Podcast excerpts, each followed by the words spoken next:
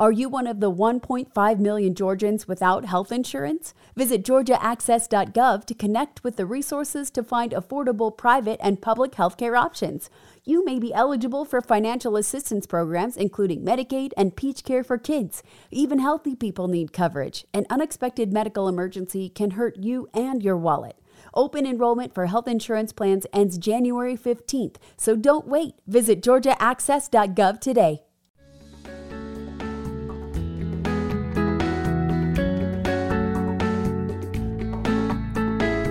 Hi, and welcome to the Full Spectrum Holistic Podcast, Season 1, Episode 2.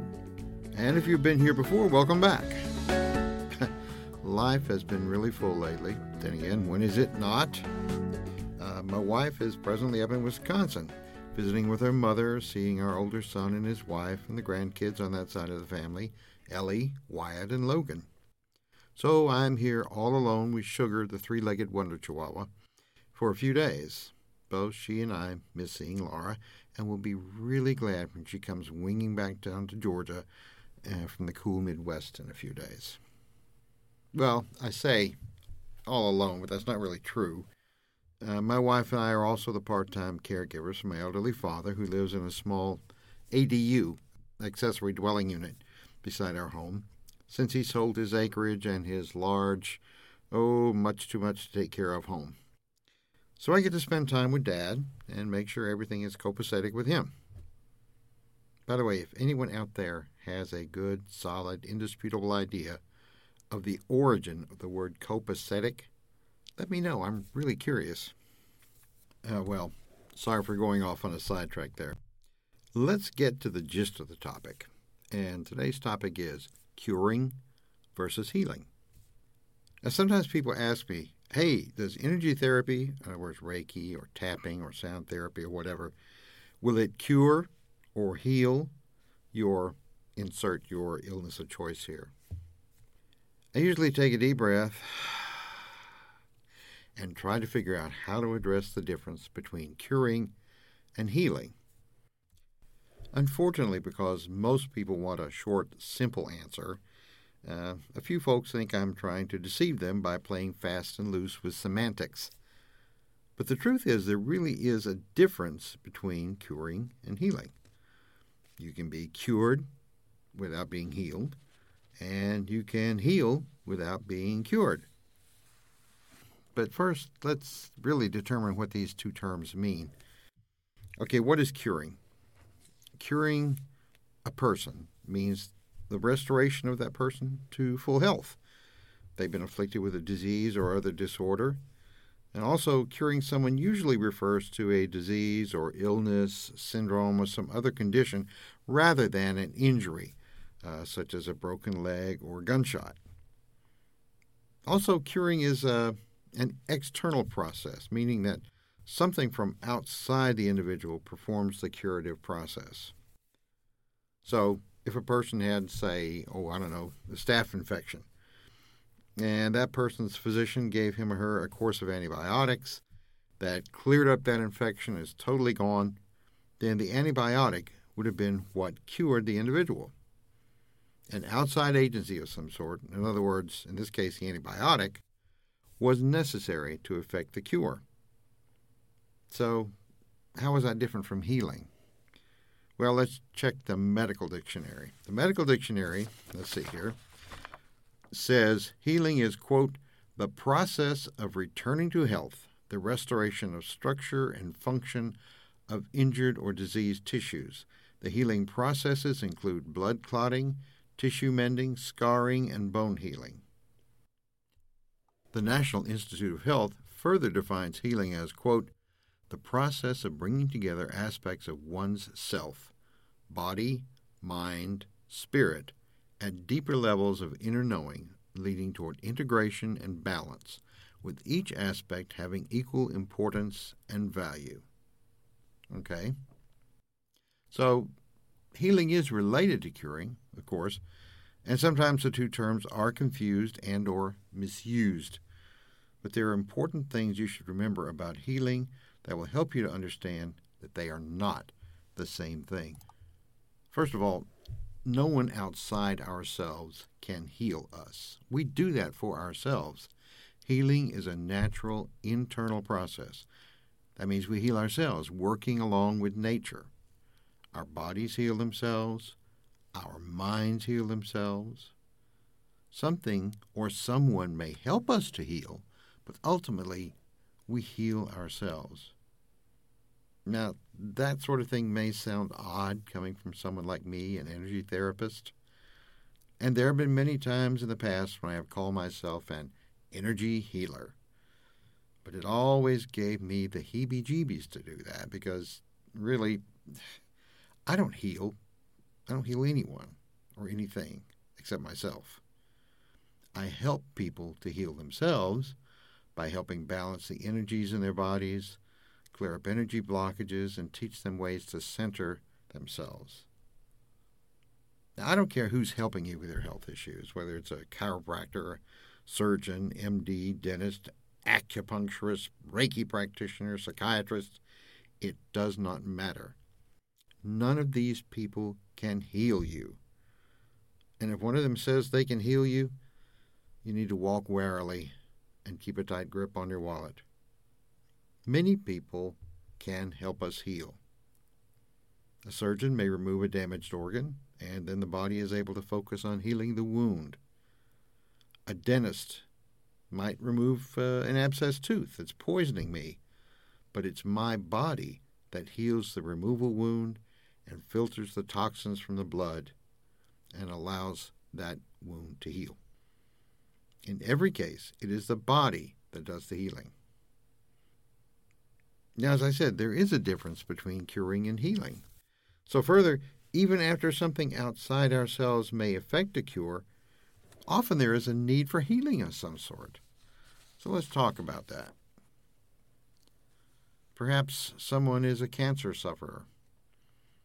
Let's say that the individual is given radiation therapy or chemotherapy that effectively kills all the cancer cells and the patient is declared to be cancer free by their oncologist, and that is fantastic. That's great. They are then cured of their cancer. But for many people, such therapies are godsends that unfortunately carry their own burdens of problems. The side effects of radiation therapy or chemotherapy are many and varied and can be debilitating and discouraging depending on a person's reactions to the therapy and the side effects. Uh, he or she may need ongoing medical treatment during the cancer therapy process.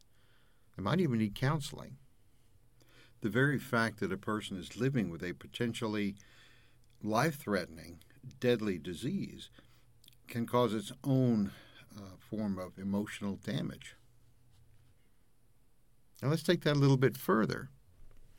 The family of someone who is afflicted with a terrible illness is also affected by that illness. I have seen the look in the eyes of someone whose parent or spouse is dying, whether from Alzheimer's, alcoholism, a brain tumor. The look is that of someone who is hurting and powerless, even if they are not the one afflicted directly with the illness.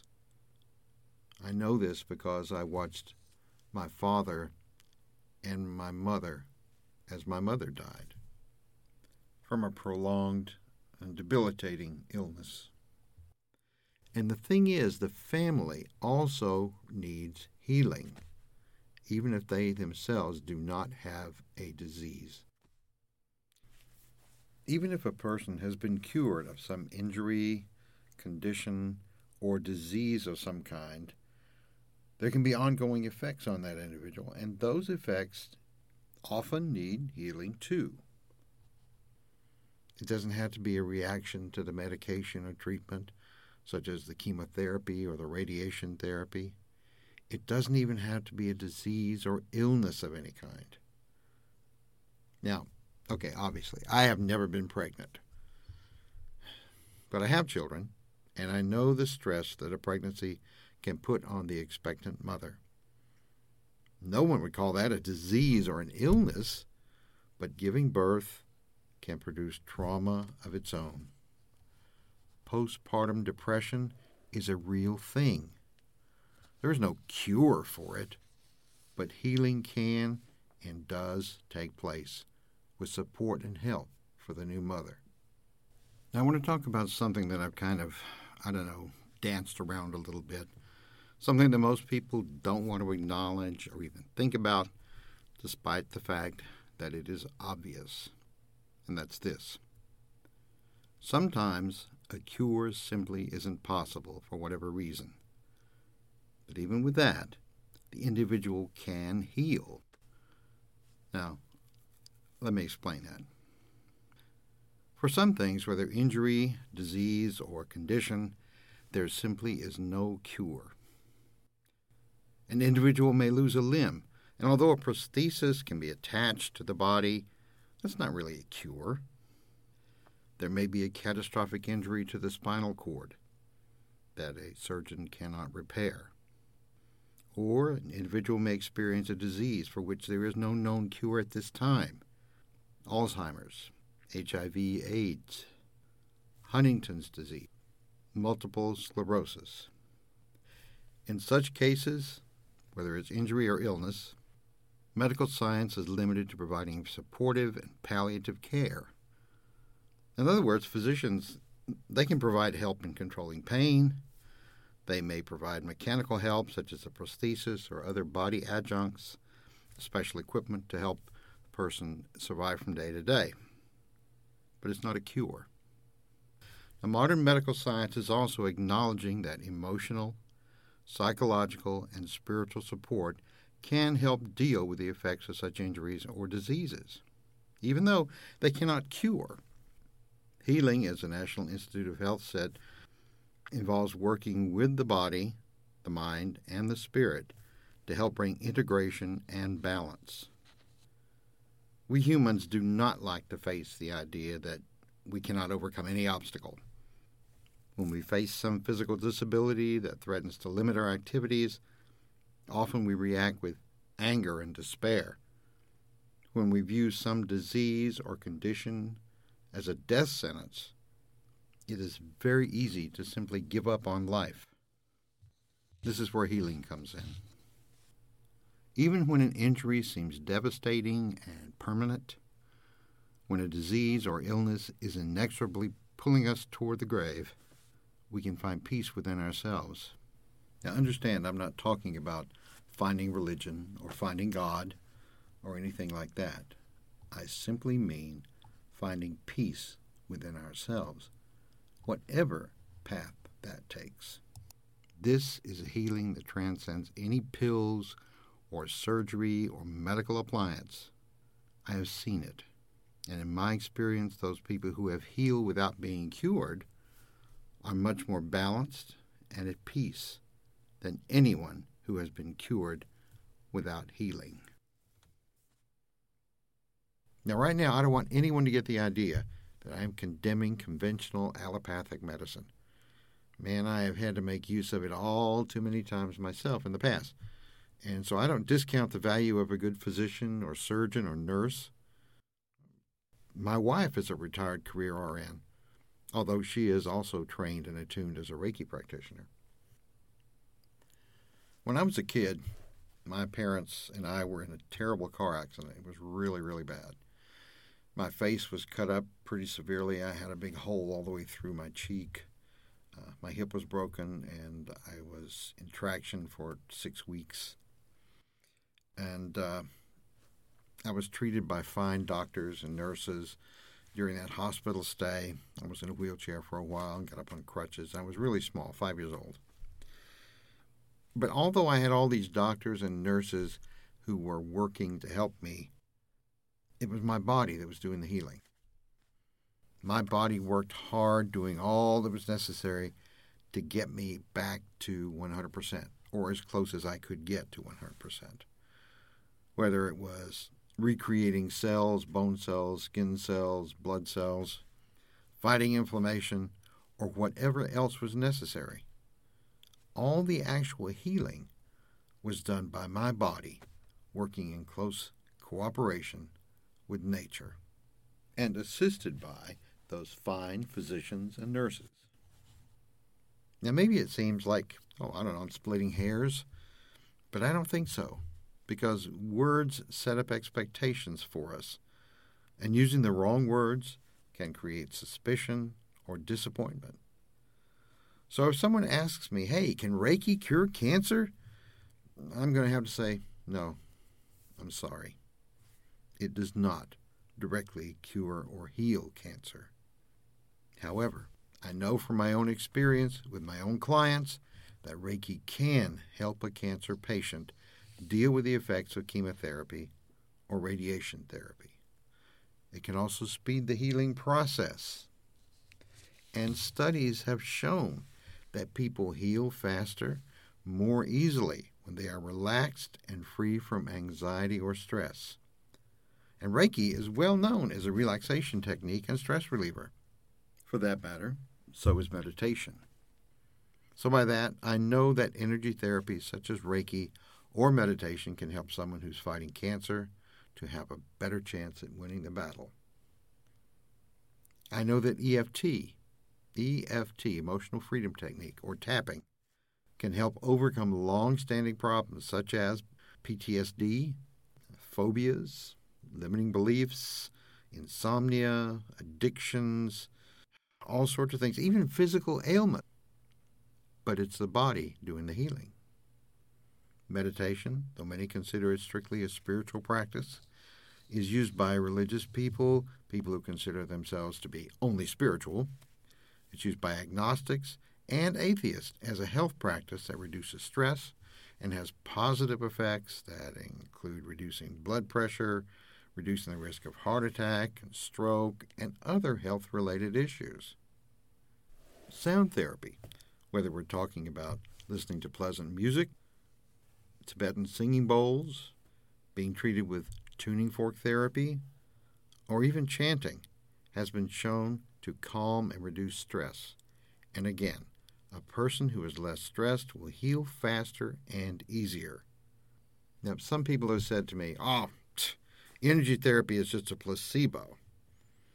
However, there have been blind studies that have shown that Reiki and other forms of energy therapy have aided in the healing process of human beings.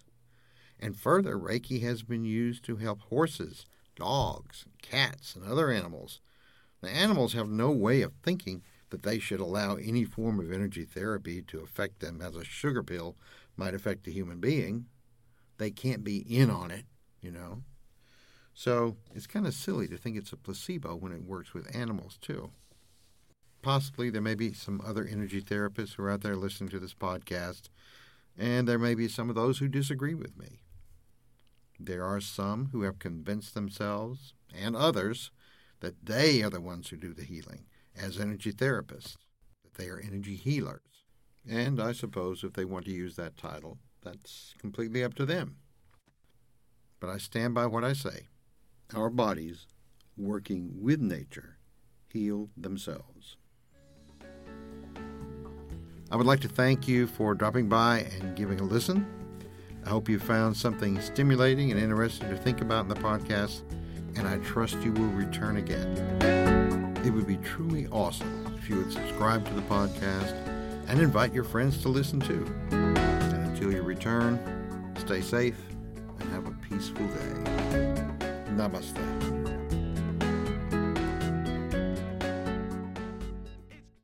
Did your friend offer you a pick me up pill? If you take medication that didn't come from a pharmacy, it's important to test it for fentanyl. Fentanyl can be hiding anywhere. Pick up a test strip at your local pharmacy today and protect yourself from hidden fentanyl.